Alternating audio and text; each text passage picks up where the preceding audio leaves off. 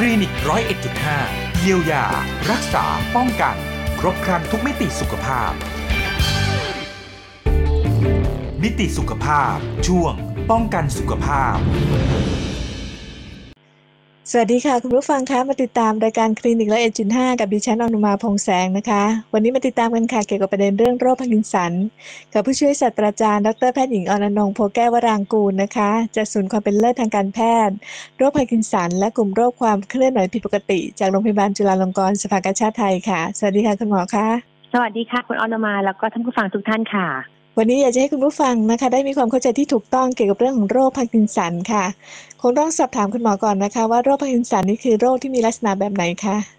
โรคพาร์กินสันนะคะ เป็นโรคความเสื่อมของระบบประสาทนะคะ ซึ่งก็จะพบได้บ่อยในผู้สูงอายุนะคะ ในปัจจุบันนะคะ เราก็เชื่อว่าผู้สูงอายุนะคะ ที่มีอายุมากกว่า 60 ปีขึ้นไปนะคะ ส่วนหนึ่งเลยนะคะ ก็จะพบอาการของโรคพาร์กินสันได้นะคะ ถ้ามีการคาดประมาณนะคะ ว่าผู้ ผู้สูงวัยนะที่เดินมานะคะ100รายนะคะ ก็มีโอกาสที่จะพบผู้ป่วยโรคพาร์กินสันนะคะ ประมาณ1-3รายนะคะ โดยอาการนะคะที่เราพบหลักๆนะคะ จะเป็นในเรื่องของปัญหาด้านการเคลื่อนไหวนะคะ อาการแรกเลยนะคะ คือปัญหาในเรื่องของอาการเคลื่อนไหวช้านะคะ เช่นอาจจะมีอาการเดินช้า ขยับร่างกายช้านะคะ หรือว่าการหยิบจับของที่ลำบากหรือช้าลงเป็นต้นนะคะ อาการที่สองที่พบได้นะคะ ก็คือในเรื่องของอาการสั่นนะคะ ผู้ป่วยมักจะพบมีอาการมือสั่นนะคะ หรืออาจจะมีปัญหาที่เท้าสั่นนะคะ อาจจะมีคางหรือบริเวณที่ปากสั่นอย่างนี้เป็นต้นนะคะ อาการที่สามค่ะ ก็คือปัญหาในเรื่องของอาการแข็งเกรงนะคะ ของกล้ามเนื้อนะคะ มีกล้ามเนื้อที่เกรงตึงตัวมากขึ้นนะคะ แล้วอาการที่สี่ที่พบได้ค่ะ ก็คือปัญหาในเรื่องของการการทรงตัวที่ไม่ดี มีปัญหาในเรื่องของอาการล้มบ่อยเป็นต้นค่ะ หลายคนเข้าใจว่าโรคพาร์กินสันเนี่ยจะเป็นโรคของผู้สูงวัยเท่านั้นนะคะ พอเริ่มมีอาการอย่างที่คุณหมอได้บอกไปเนี่ยก็ไม่ได้มาติดต่อพบแพทย์ เพราะเข้าใจว่าไม่น่าจะใช่โรคพาร์กินสันค่ะ ในความเป็นจริงแล้วโรคนี้สามารถเกิดขึ้นกับทุกเพศทุกวัยได้ไหมคะคุณหมอคะจริงๆ แล้วโรคนี้นะคะสามารถเกิดได้นะคะ กับผู้ที่ในอายุน้อยด้วยซ้ำนะคะ เพราะว่าโรคพาร์กินสันบ่อยในผู้สูงวัยนะคะ แต่เราก็พบว่าประมาณร้อยละสิบนะคะ ของผู้ ป่วยโรคพาร์กินสันนะคะ จะเป็นผู้ที่มีอายุน้อยนะคะ ซึ่งมีอายุน้อยกว่า 40 ปีได้ค่ะ ซึ่งอาการแสดงนะคะ ส่วนใหญ่ก็มักจะมีความคล้ายคลึงกันนะคะ กับผู้ป่วยโรคพาร์กินสันที่เกิดขึ้นในขณะที่เป็นผู้สูงวัยค่ะ ในส่วนของอาการสั่นนะคะ ที่คุณหมอได้บอกมานี่คือจะมีลักษณะอาการสั่นแบบไหนคะอาการสั่นในโรคพาร์กินสันนะคะ ส่วนใหญ่นะคะ จะมีอาการสั่นขณะพักนะคะ ซึ่งเวลาที่เรามองอาการสั่นก่อนนะคะ อยากจะให้ มองภาพนะคะ ว่าอาการสั่นเนี่ยจะแบ่งเป็นสองลักษณะนะคะ ลักษณะที่หนึ่งค่ะ ก็คือเป็นอาการสั่นขณะพักนะคะ ลักษณะที่สองก็คือเป็นลักษณะของอาการสั่นขณะทำกิจกรรมนะคะ อาการสั่นขณะพักเนี่ยก็คืออาการสั่นที่เกิดขึ้นขณะที่ผู้ผู้นั้นนะคะ ไม่ได้มีการทำกิจกรรมใด ๆนะคะ เช่นมีมีอาการสั่นที่เกิดขึ้นขณะนั่งเพลินๆนะคะ มือวางบนโต๊ะนะคะ หรือกำลังเดินอยู่แล้วก็มีมือสั่นเกิดขึ้นอย่างนี้เป็นต้นนะคะ อีกอีกลักษณะหนึ่งก็คืออาการสั่นขณะทำกิจกรรม ก็คืออาการสั่นที่เกิดขึ้น ขณะที่บุคคลหนึ่งนะคะกำลังทำกิจกรรมอาทิเช่น ยกมือหยิบจับของนะคะถือขวดน้ำถือแก้วน้ำแล้วมีอาการสั่นเป็นต้นนะคะ ซึ่งเราพบว่าผู้ป่วยโรคพาร์กินสันนะคะ ลักษณะอาการสั่นนะคะที่เกิดขึ้นนะคะ และเป็นอาการสั่นที่จำเพาะนะคะ กับโรคพาร์กินสันจะเป็นอาการสั่นขณะพักนะคะ และมักจะเกิดที่ร่างกายด้านใดด้านหนึ่ง อาทิเช่นเกิดที่มือด้านใดด้านหนึ่งก่อน ที่เท้าด้านใดด้านหนึ่งก่อนอย่างนี้เป็นต้นค่ะ ค่ะคืออาการสั่นในช่วงแรกจะไม่เกิดขึ้นพร้อมกันสองด้านนะคะ คุณหมอคะใช่ค่ะ เพราะว่าโรคพาร์กินสันค่ะส่วนใหญ่นะคะ อาการแสดงแรกๆของโรคพาร์กินสันเลยนะคะผู้ป่วยมักจะมีอาการแสดงของความไม่สมมาตร นะคะ เริ่มขึ้นก่อนนะคะ อาทิเช่นค่ะถ้าผู้ป่วยมีปัญหาในเรื่องของอาการสั่นนะคะ หรือปัญหาในเรื่องของอาการแข็งเกร็งของกล้ามเนื้อ หรือปัญหาการเคลื่อนไหวช้า ก็มักจะเกิดขึ้นที่กับร่างกายส่วนใดส่วนหนึ่งก่อน อาทิเช่น เกิดขึ้นกับร่างกายด้านขวาก่อนนะคะ ต่อมานะคะ ค่อยไปเกิดขึ้นกับร่างกายด้านซ้ายด้วยนะคะ อย่างไรก็ตามแม้ว่าผู้ป่วยจะมีอาการของโรคพาร์กินสันไปแล้วทั้งสองข้างก็ตาม ส่วนใหญ่ก็มักที่จะมีความไม่สมมาตรเกิดขึ้นนะคะ เช่นด้านใดนะคะ เป็นด้านที่มีอาการของโรคพาร์กินสันเกิดขึ้นก่อน ด้านนั้นมักจะมีปัญหาของโรคพาร์กินสันที่มากกว่าอีกด้านหนึ่งเสมอค่ะ อย่างนี้เป็นต้นค่ะ นอกเหนือจากอาการสั่นแล้วมีอาการข้างเคียงอะไรบ้างคะที่ผู้ป่วยนี้พอจะสังเกตได้บ้างคะ ค่ะจริงๆแล้วนะคะ อาการของโรคพาร์กินสันนะคะ หลักๆนะคะ จะมีสองกลุ่มอาการนะคะ อันดับแรกค่ะก็คือเป็นปัญหาทางด้านการเคลื่อนไหวที่ผิดปกตินะคะ และกลุ่มอาการที่สองนะคะ เป็นกลุ่มอาการที่นอกเหนือจากการเคลื่อนไหวค่ะ อาการในกลุ่มของการเคลื่อนไหวที่ผิดปกตินะคะ ก็คือสีอาการที่หมอได้เรียนไปแล้วนะคะ ไม่ว่าจะเป็นในเรื่องของอาการเคลื่อนไหวช้า อาการสั่นขณะพักนะคะ อาการกล้ามเนื้อที่มีปัญหาเรื่องของการแข็งเกร็งนะคะ แล้วก็ปัญหาการทรงตัวที่ไม่ดีค่ะ แต่อย่างไรก็ตามนะคะเราพบว่าผู้ป่วยส่วนหนึ่งนะคะ จะมีกลุ่มอาการนะคะ ที่นอกเหนือจากการเคลื่อนไหวนะคะ เพิ่มขึ้นมาอีกนะคะ ซึ่งเป็นกลุ่มอาการนะคะ ซึ่งในบางครั้งเนี่ยค่ะ เป็นอาการซึ่งแพทย์นะคะหรือแม้แต่ตัวผู้ป่วยเองนะคะ อาจจะไม่ได้รายงานนะคะ ให้กับแพทย์ทราบนะคะทำให้อาจจะขาดโอกาสในการรักษาอาการเหล่านี้ไปนะคะ อาการดังกล่าวนะคะ ก็จะมีหลายอาการเลยค่ะ ไม่ว่าจะเป็นปัญหาในเรื่องของอาการนอนหลับนะคะ เช่นมีอาการนอนละเมอเป็นต้นนะคะ หรือมีปัญหาในเรื่องของอาการนอนและมีปัญหานอนกรนนะคะ อันนี้ก็เกิดขึ้นได้นะคะ หรือมีปัญหาในเรื่องของอาการละเมอขณะการนอนหลับ อันนี้ก็เกิดขึ้นได้เช่นเดียวกันนะคะ แล้วก็มีปัญหาอื่นอีกที่เจอได้ค่อนข้างบ่อย อย่างเช่น ปัญหาทางด้านทางระบบทางเดินอาหารค่ะ ผู้ป่วยส่วนหนึ่งก็จะมีปัญหาท้องอืดท้องเฟ้ออย่างนี้เป็นต้นนะคะ หรือผู้ป่วยบางรายค่ะ ก็อาจจะพบมีอาการอื่นนะคะ ไม่ว่าจะเป็นปัญหาในเรื่องของการรับกลิ่นที่ผิดปกตินะคะ รวมถึงปัญหาในเรื่องของระบบประสาทอัตโนมัติที่อาจจะทำงานผิดปกติเพิ่มขึ้นค่ะสำหรับผู้ป่วยที่เป็นโรคพาร์กินสันนะคะ จะมีโอกาสป่วยเป็นโรคอัลไซเมอร์ร่วมด้วยไหมคะ เพราะว่าเป็นอาการทางสมองเหมือนกันค่ะคุณหมอ ค่ะจริงๆแล้วนะคะโรคพาร์กินสันนะคะกับโรคอัลไซเมอร์นะคะ เป็นโรคสมองเสื่อมนะคะ หรือเป็นโรคความเสื่อมระบบประสาททั้งคู่นะคะ แต่ว่าในกลไกของการเกิดนะคะ มันไม่เหมือนกันเลยนะคะ ซึ่งเราพบว่าทั้งสองโรคนะคะ เป็นโรคความเสื่อม เวลาที่มีปัญหาความเสื่อมของสมองนะคะ ส่วนใหญ่นะคะ มักจะเกิดจากการสะสมนะคะของโปรตีนนะคะ ที่ผิดปกติเกิดขึ้นในสมองนะคะ แล้วก็ทำให้การทำงานนะคะ ของเซลล์ประสาทของเซลล์สมองนะคะทำงานอย่างผิดปกติตามมานะคะ ซึ่งโรคพาร์กินสันนะคะ เราเชื่อว่าความผิดปกตินะคะ ที่เกิดขึ้นนะคะ เป็นจากเซลล์นะคะ ที่มีหน้าที่นะคะ ในการสร้างสารสื่อประสาทโดปามีนนะคะ ที่ทำงานผิดปกติไปนะคะทำให้มีการสร้างสารสื่อประสาทโดปามีนที่ลดลงนะคะ ซึ่งปัญหาจากโปรตีนที่ทำงานผิดปกตินะคะ ก็คือเป็นโปรตีน alpha-synuclein นะคะซึ่งผู้ป่วยส่วนหนึ่งก็จะมาเรื่องของปัญหาการเคลื่อนไหวช้านะคะ ปัญหาอาการสั่นอาการเกร็งเป็นต้นนะคะ แต่ถ้าเป็นโรคนะคะของอัลไซเมอร์นะคะ อันนี้จะเป็นโรคสมองนะคะ ซึ่งทำให้ผู้ป่วยมีปัญหาในเรื่องของความจำที่ผิดปกตินะคะ มักจะเป็นปัญหาเรื่องของอาการความจำผิดปกติแบบระยะสั้นนะคะ อย่างเช่นเพิ่งทำสิ่งใดมาสักพักนะคะ แล้วผู้ป่วยจำไม่ได้เป็นต้นนะคะ ซึ่งความผิดปกติอันนี้นะคะ ก็เกิดขึ้นนะคะ กับโปรตีนคนละชนิดกันนะคะ อันนี้ก็จะเป็นโปรตีนในกลุ่มที่ชื่อว่า beta amyloid นะคะ แล้วก็พวก tau protein นะคะ และตำแหน่งนะคะที่เกิดขึ้นนะคะ ก็มักจะเป็นตำแหน่งของสมองนะคะ ที่อยู่มีหน้าที่ในการเอ่อเก็บความจำนะคะ ก็คือสมองส่วน temporal lobe เป็นต้นค่ะ ในกรณีที่สงสัยว่าอาจจะมีความเสี่ยงในการเป็นอัลไซเมอร์เออขออภัยค่ะในกรณีที่สงสัยว่าอาจจะมีความเสี่ยงเป็นโรคพาร์กินสันเนี่ยค่ะ จะต้องมีการไปตรวจไปทำการวินิจฉัยด้วยวิธีไหนได้บ้างคะค่ะจริงๆแล้วเวลาที่มีความสงสัยนะคะ ว่าจะมีอาการของโรคพาร์กินสันนะคะ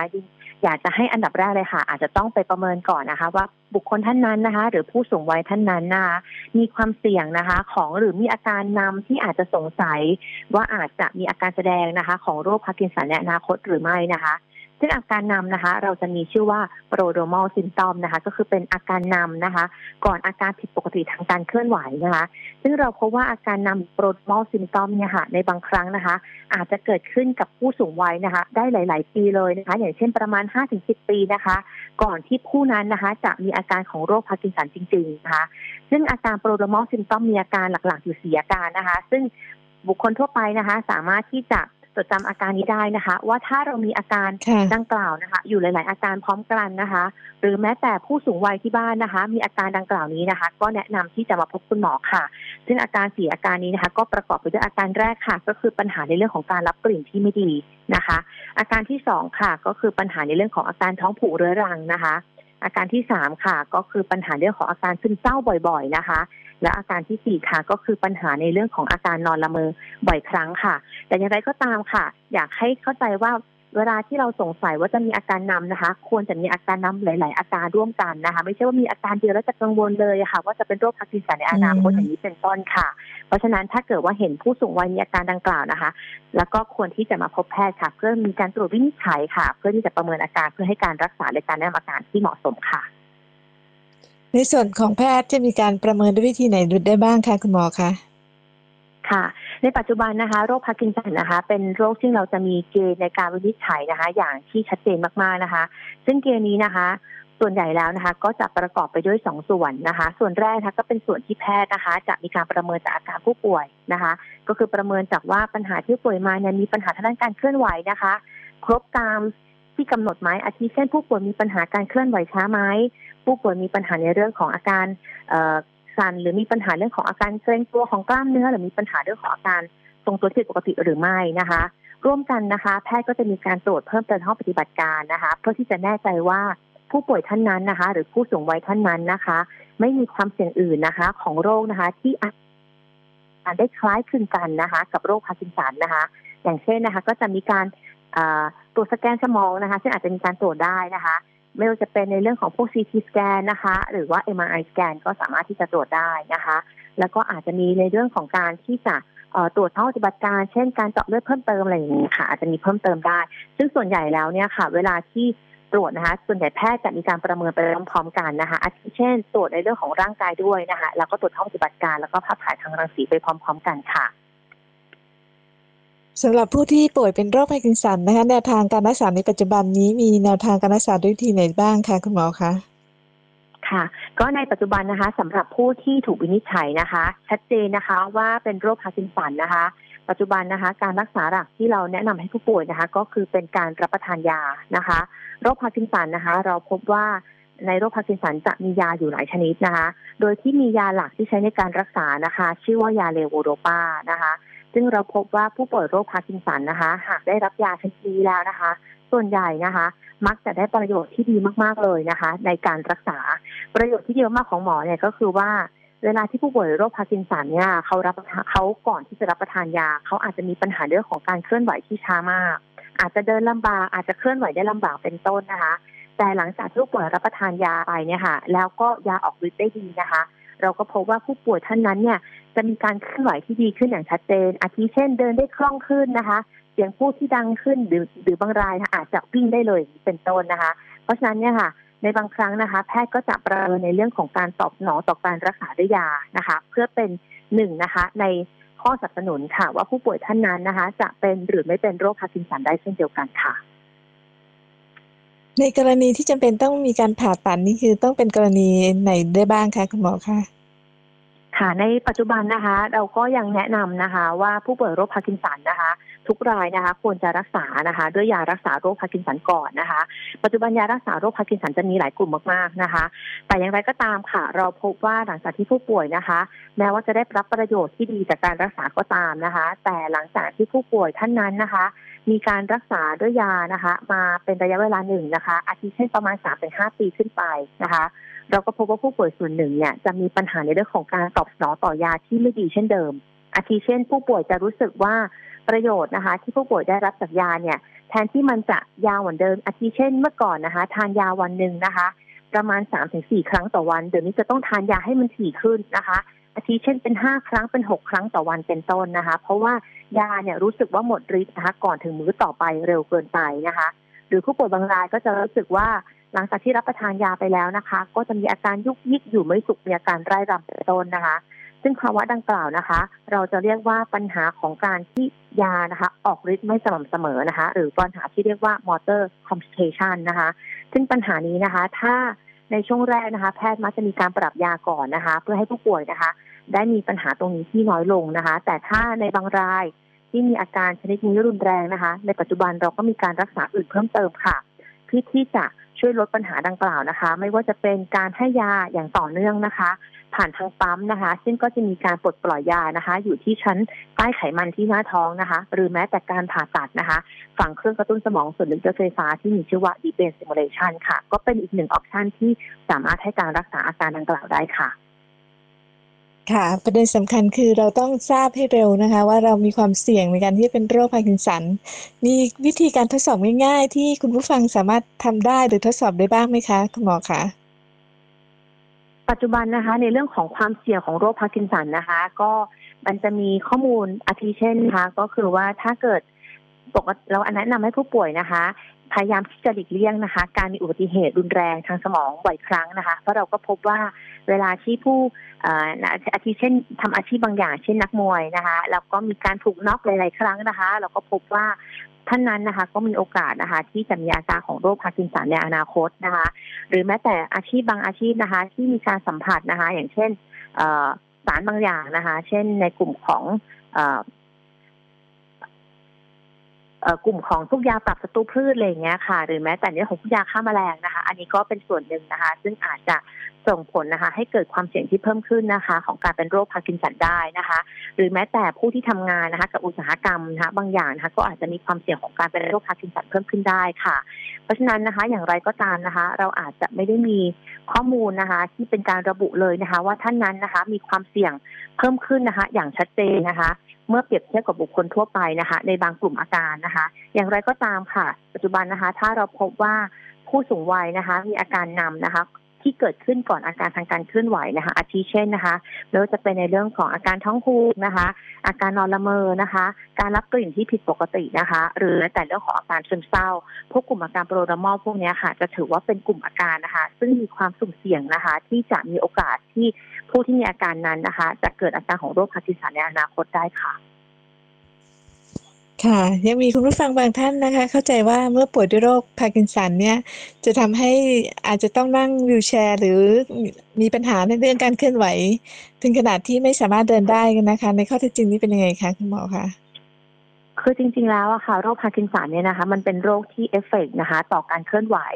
เพราะฉะนั้นเนี่ยค่ะเราก็พบว่าถ้าผู้ป่วยโรคพาร์กินสันท่านนั้นนะคะ มีการดำเนินโรคที่มากขึ้น เพราะว่าด้วยพอมันเป็นโรคจากการเคลื่อนไหวอะค่ะและเป็นโรคความเสื่อมด้วยนะคะ เราก็เชื่อว่าความเสื่อมอันนี้มันก็จะมีการเพิ่มขึ้นไปเรื่อย ๆ นะคะ ตามจำนวนปีนะคะ ที่เรารักษาหรือเป็นตามจำนวนปีที่ผู้ป่วยมีชีวิตนะคะ เพราะฉะนั้นเนี่ยค่ะเราก็พบว่าถ้าผู้ป่วยโรคพาร์กินสันนะคะ มีอาการของโรคพาร์กินสันนะคะ นานนะคะอยู่ในระยะเวลาหนึ่งอาทิเช่นนะคะมากกว่า 10-15 ปีขึ้นไปนะคะ ก็มีความเสี่ยงค่ะที่ผู้ป่วยท่านนั้นนะคะ จะมีโอกาสที่จะติดเก้าอี้นะคะ หรือว่าติดรถเข็นได้ค่ะ ค่ะ แต่ว่าอย่างไรก็ตามนะคะในปัจจุบันนี้ยาที่ใช้ในการรักษาก็ช่วยชะลออาการนะคะ ได้ดีมากทีเดียวนะคะ ก็อยากจะให้หลาย ๆ คนที่มีความสงสัยว่าจะมีความเสี่ยงในการเกิดโรคพาร์กินสันหรือเปล่านะคะรีบมาติดต่อแล้วก็พบแพทย์ค่ะเพื่อทำการรักษาโดยด่วน ตรงนี้ในช่วงท้ายค่ะอยากจะให้คุณหมอสรุปเกี่ยวกับเรื่องของโรคพาร์กินสันสั้นๆสักนิดหนึ่งค่ะคุณหมอคะ ค่ะก็ด้วยโรคพาร์กินสันนะคะ ก็เป็นโรคความเสื่อมนะคะของทางสมองนะคะ ซึ่งก็จะพบได้บ่อยในผู้สูงอายุนะคะ ในปัจจุบันนะคะ เราก็เชื่อว่าผู้สูงอายุนะคะ ที่มีอายุมากกว่า 60 ปีขึ้นไปนะคะ ส่วนหนึ่งเลยนะคะ ก็จะพบอาการของโรคพาร์กินสันได้นะคะ ถ้ามีการคาดประมาณนะคะ ว่าผู้ผู้สูงวัยนะที่เดินมานะคะหนึ่งร้อยรายนะคะ ก็มีโอกาสที่จะพบผู้ป่วยโรคพาร์กินสันนะคะ ประมาณหนึ่งถึงสามรายนะคะ โดยอาการนะคะ ที่เราพบหลักๆนะคะ จะเป็นในเรื่องของปัญหาด้านการเคลื่อนไหวนะคะ อาการแรกเลยนะคะ คือปัญหาในเรื่องของอาการเคลื่อนไหวช้านะคะ เช่นอาจจะมีอาการเดินช้า ขยับร่างกายช้านะคะ หรือว่าการหยิบจับของที่ลำบากหรือช้าลงเป็นต้นนะคะอาการที่สองที่พบได้นะคะ ก็คือในเรื่องของอาการสั่นนะคะ ผู้ป่วยมักจะพบมีอาการมือสั่นนะคะ หรืออาจจะมีปัญหาที่เท้าสั่นนะคะ อาจจะมีคางหรือบริเวณที่ปากสั่นอย่างนี้เป็นต้นนะคะ อาการที่สามค่ะ ก็คือปัญหาในเรื่องของอาการแข็งเกรงนะคะ ของกล้ามเนื้อนะคะ มีกล้ามเนื้อที่เกรงตึงตัวมากขึ้นนะคะ แล้วอาการที่สี่ที่พบได้ค่ะ ก็คือปัญหาในเรื่องของการการทรงตัวที่ไม่ดี มีปัญหาในเรื่องของอาการล้มบ่อยเป็นต้นค่ะจริงๆ แล้วโรคนี้นะคะสามารถเกิดได้นะคะ กับผู้ที่ในอายุน้อยด้วยซ้ำนะคะ เพราะว่าโรคพาร์กินสันบ่อยในผู้สูงวัยนะคะ แต่เราก็พบว่าประมาณร้อยละสิบนะคะ ของผู้ ป่วยโรคพาร์กินสันนะคะ จะเป็นผู้ที่มีอายุน้อยนะคะ ซึ่งมีอายุน้อยกว่า 40 ปีได้ค่ะ ซึ่งอาการแสดงนะคะ ส่วนใหญ่ก็มักจะมีความคล้ายคลึงกันนะคะ กับผู้ป่วยโรคพาร์กินสันที่เกิดขึ้นในขณะที่เป็นผู้สูงวัยค่ะ อาการสั่นในโรคพาร์กินสันนะคะ ส่วนใหญ่นะคะจะมีอาการสั่นขณะพักนะคะ ซึ่งเวลาที่เรามองอาการสั่นก่อนนะคะ อยากจะให้มองภาพนะคะ ว่าอาการสั่นเนี่ยจะแบ่งเป็นสองลักษณะนะคะ ลักษณะที่หนึ่งค่ะ ก็คือเป็นอาการสั่นขณะพักนะคะ ลักษณะที่สองก็คือเป็นลักษณะของอาการสั่นขณะทำกิจกรรมนะคะ อาการสั่นขณะพักเนี่ยก็คืออาการสั่นที่เกิดขึ้นขณะที่ผู้ผู้นั้นนะคะ ไม่ได้มีการทำกิจกรรมใด ๆนะคะ เช่นมีมีอาการสั่นที่เกิดขึ้นขณะนั่งเพลินๆนะคะ มือวางบนโต๊ะนะคะ หรือกำลังเดินอยู่แล้วก็มีมือสั่นเกิดขึ้นอย่างนี้เป็นต้นนะคะ อีกอีกลักษณะหนึ่งก็คืออาการสั่นขณะทำกิจกรรม ก็คืออาการสั่นที่เกิดขึ้น ขณะที่บุคคลหนึ่งนะคะกำลังทำกิจกรรมอาทิเช่น ยกมือ หยิบจับของนะคะ ถือขวดน้ำถือแก้วน้ำแล้วมีอาการสั่นเป็นต้นนะคะ ซึ่งเราพบว่าผู้ป่วยโรคพาร์กินสันนะคะ ลักษณะอาการสั่นนะคะที่เกิดขึ้นนะคะ และเป็นอาการสั่นที่จำเพาะนะคะ กับโรคพาร์กินสันจะเป็นอาการสั่นขณะพักนะคะ และมักจะเกิดที่ร่างกายด้านใดด้านหนึ่ง อาทิเช่นเกิดที่มือด้านใดด้านหนึ่งก่อน ที่เท้าด้านใดด้านหนึ่งก่อนอย่างนี้เป็นต้นค่ะ ค่ะจริงๆแล้วนะคะ อาการของโรคพาร์กินสันนะคะ หลักๆนะคะ จะมีสองกลุ่มอาการนะคะ อันดับแรกค่ะก็คือเป็นปัญหาทางด้านการเคลื่อนไหวที่ผิดปกตินะคะ และกลุ่มอาการที่สองนะคะ เป็นกลุ่มอาการที่นอกเหนือจากการเคลื่อนไหวค่ะ อาการในกลุ่มของการเคลื่อนไหวที่ผิดปกตินะคะ ก็คือสี่อาการที่หมอได้เรียนไปแล้วนะคะ ไม่ว่าจะเป็นในเรื่องของอาการเคลื่อนไหวช้า อาการสั่นขณะพักนะคะ อาการกล้ามเนื้อที่มีปัญหาเรื่องของการแข็งเกร็งนะคะ แล้วก็ปัญหาการทรงตัวที่ไม่ดีค่ะ แต่อย่างไรก็ตามนะคะเราพบว่าผู้ป่วยส่วนหนึ่งนะคะ จะมีกลุ่มอาการนะคะ ที่นอกเหนือจากการเคลื่อนไหวนะคะ เพิ่มขึ้นมาอีกนะคะ โรคพาร์กินสันนะคะ กับโรคอัลไซเมอร์นะคะ เป็นโรคสมองเสื่อมนะคะ หรือเป็นโรคความเสื่อมระบบประสาททั้งคู่นะคะ แต่ว่าในกลไกของการเกิดนะคะ มันไม่เหมือนกันเลยนะคะ ซึ่งเราพบว่าทั้งสองโรคนะคะ เป็นโรคความเสื่อม เวลาที่มีปัญหาความเสื่อมของสมองนะคะ ส่วนใหญ่นะคะ มักจะเกิดจากการสะสมนะคะของโปรตีนนะคะ ที่ผิดปกติเกิดขึ้นในสมองนะคะ แล้วก็ทำให้การทำงานนะคะ ของเซลล์ประสาทของเซลล์สมองนะคะทำงานอย่างผิดปกติตามมานะคะ ซึ่งโรคพาร์กินสันนะคะ เราเชื่อว่าความผิดปกตินะคะ ที่เกิดขึ้นนะคะ เป็นจากเซลล์นะคะ ที่มีหน้าที่นะคะในการสร้างสารสื่อประสาทโดปามีนนะคะ ที่ทำงานผิดปกติไปนะคะทำให้มีการสร้างสารสื่อประสาทโดปามีนที่ลดลงนะคะ ซึ่งปัญหาจากโปรตีนที่ทำงานผิดปกตินะคะ ก็คือเป็นโปรตีน alpha-synuclein นะคะ ซึ่งผู้ป่วยส่วนหนึ่งก็จะมาเรื่องของปัญหาการเคลื่อนไหวช้านะคะ ปัญหาอาการสั่นอาการเกร็งเป็นต้นนะคะแต่ถ้าเป็นโรคนะคะของอัลไซเมอร์นะคะ อันนี้จะเป็นโรคสมองนะคะ ซึ่งทำให้ผู้ป่วยมีปัญหาในเรื่องของความจำที่ผิดปกตินะคะ มักจะเป็นปัญหาเรื่องของอาการความจำผิดปกติแบบระยะสั้นนะคะ อย่างเช่นเพิ่งทำสิ่งใดมาสักพักนะคะ แล้วผู้ป่วยจำไม่ได้เป็นต้นนะคะ ซึ่งความปกติอันนี้นะคะ ก็เกิดขึ้นนะคะ กับโปรตีนคนละชนิดกันนะคะ อันนี้ก็จะเป็นโปรตีนในกลุ่มที่ชื่อว่า beta amyloid นะคะ แล้วก็พวก tau protein นะคะ และตำแหน่งนะคะที่เกิดขึ้นนะคะ ก็มักจะเป็นตำแหน่งของสมองนะคะ ที่อยู่มีหน้าที่ในการ เก็บความจำนะคะ ก็คือสมองส่วนเทมโพร a ล l ลบเป็นต้นค่ะ เพราะฉะนั้นนะคะ โรคนี้นะคะถึงแม้ว่าผู้สูงวัยจะเป็นแล้วนะคะ แต่ก็เป็นโรคนะคะ ซึ่งก็จะมียารักษานะคะ ซึ่งให้ได้ประโยชน์ได้ค่อนข้างมากนะคะ เพราะฉะนั้นก็แนะนำนะคะว่าถ้าผู้ป่วยโรคพาร์กินสันนะคะ ถูกวินิจฉัยนะคะก็ควรที่จะเริ่มการรักษานะคะด้วยยานะคะ แล้วก็ควรที่จะมีการติดตามกับแพทย์ผู้เชี่ยวชาญนะคะมีการปรับยาที่เหมาะสมค่ะ อย่างไรก็ตามนะคะสำหรับผู้ สูงวัยนะคะ ที่ยังไม่มีอาการของโรคพาร์กินสันนะคะ แต่ว่ามีอาการที่สุ่มเสี่ยงนะคะ ว่ามีโอกาสนะคะ ที่อาการนั้นจะเป็นอาการนำนะคะ ก่อนอาการของโรคพาร์กินสันนะคะ ไม่ว่าจะเป็นในเรื่องของปัญหาการท้องผูกเรื้อรังนะคะ อาการนอนละเมอนะคะ การรับกลิ่นที่ผิดปกตินะคะ รวมถึงปัญหาเรื่องของอาการเศร้าซึมเศร้าบ่อยครั้งนะคะ ถ้ามีอาการดังกล่าวนะคะ ก็ควรที่จะมาปรึกษาแพทย์ค่ะเพื่อที่จะช่วยในเรื่องของการตรวจติดตามอาการนะคะ แล้วก็เพื่อที่จะ อาจจะมีการวินิจฉัยนะคะ หรือให้การรักษาที่เหมาะสมได้ค่ะ เชื่อว่าวันนี้คุณผู้ฟังคงจะได้รู้จักและก็เข้าใจในโรคพาร์กินสันกันอย่างมากทีเดียวต้องขอขอบคุณคุณหมอนะคะ ที่สละเวลามาให้ข้อมูลนี้ค่ะขอบคุณค่ะ ค่ะขอบคุณคุณอนุมาแล้วก็ท่านผู้ฟังทุกท่านด้วยค่ะ ค่ะ สวัสดีค่ะ คุณผู้ฟังคะวันนี้คุณผู้ฟังคงจะรู้จักโรคพาร์กินสันกันมากขึ้นนะคะ ซึ่งต้องขอขอบคุณข้อมูลค่ะ โดยผู้ช่วยศาสตราจารย์ ดรแพทย์หญิงอรอนงค์ โพธิ์แก้ววรางกูลนะคะจากศูนย์ความเป็นเลิศทางการแพทย์โรคพาร์กินสัน และกลุ่มโรคความเคลื่อนไหวผิดปกติจากโรงพยาบาลจุฬาลงกรณ์สภากาชาดไทย จะเห็นได้ว่าโรคพาร์กินสันถึงแม้ว่าโดยมากนะคะ จะเกิดกับผู้สูงวัยก็ตาม แต่ก็ยังมีการพบนะคะว่าพบได้ในผู้ที่มีอายุน้อยนะคะ ไม่ว่าจะเป็นวัยทำงานหรือว่าวัยรุ่นก็ตาม เพราะฉะนั้นหากใครมีอาการที่น่าสังเกตนะคะว่ามีความเสี่ยงจะเป็นโรคพาร์กินสันนั่นก็คือมีอาการสั่นขณะพักนะคะ มีอาการเกร็งมีอาการเดินช้าเคลื่อนไหวช้า และมีปัญหาในเรื่องการทรงตัว อย่าลืมตั้งข้อสงสัยถึงเรื่องของโรคพาร์กินสัน และรีบไปทำการตรวจวินิจฉัย เพื่อที่จะทำการรักษาให้ทันท่วงทีต่อไปนะคะ นี่ก็คือเรื่องราวดีๆที่นำมาฝากกันในวันนี้ค่ะกลับมาพบกับรายการได้ใหม่ในครั้งหน้านะคะ วันนี้ลาไปก่อนนะคะ สวัสดีค่ะ ติดตามรับฟังรายการคลินิกร้อยเอ็ดจุดห้าได้ใหม่ ทุกวันจันทร์ถึงวันศุกร์เวลา 10นาฬิกา30นาทีถึง 10นาฬิกา55นาที FM 101.5 MHz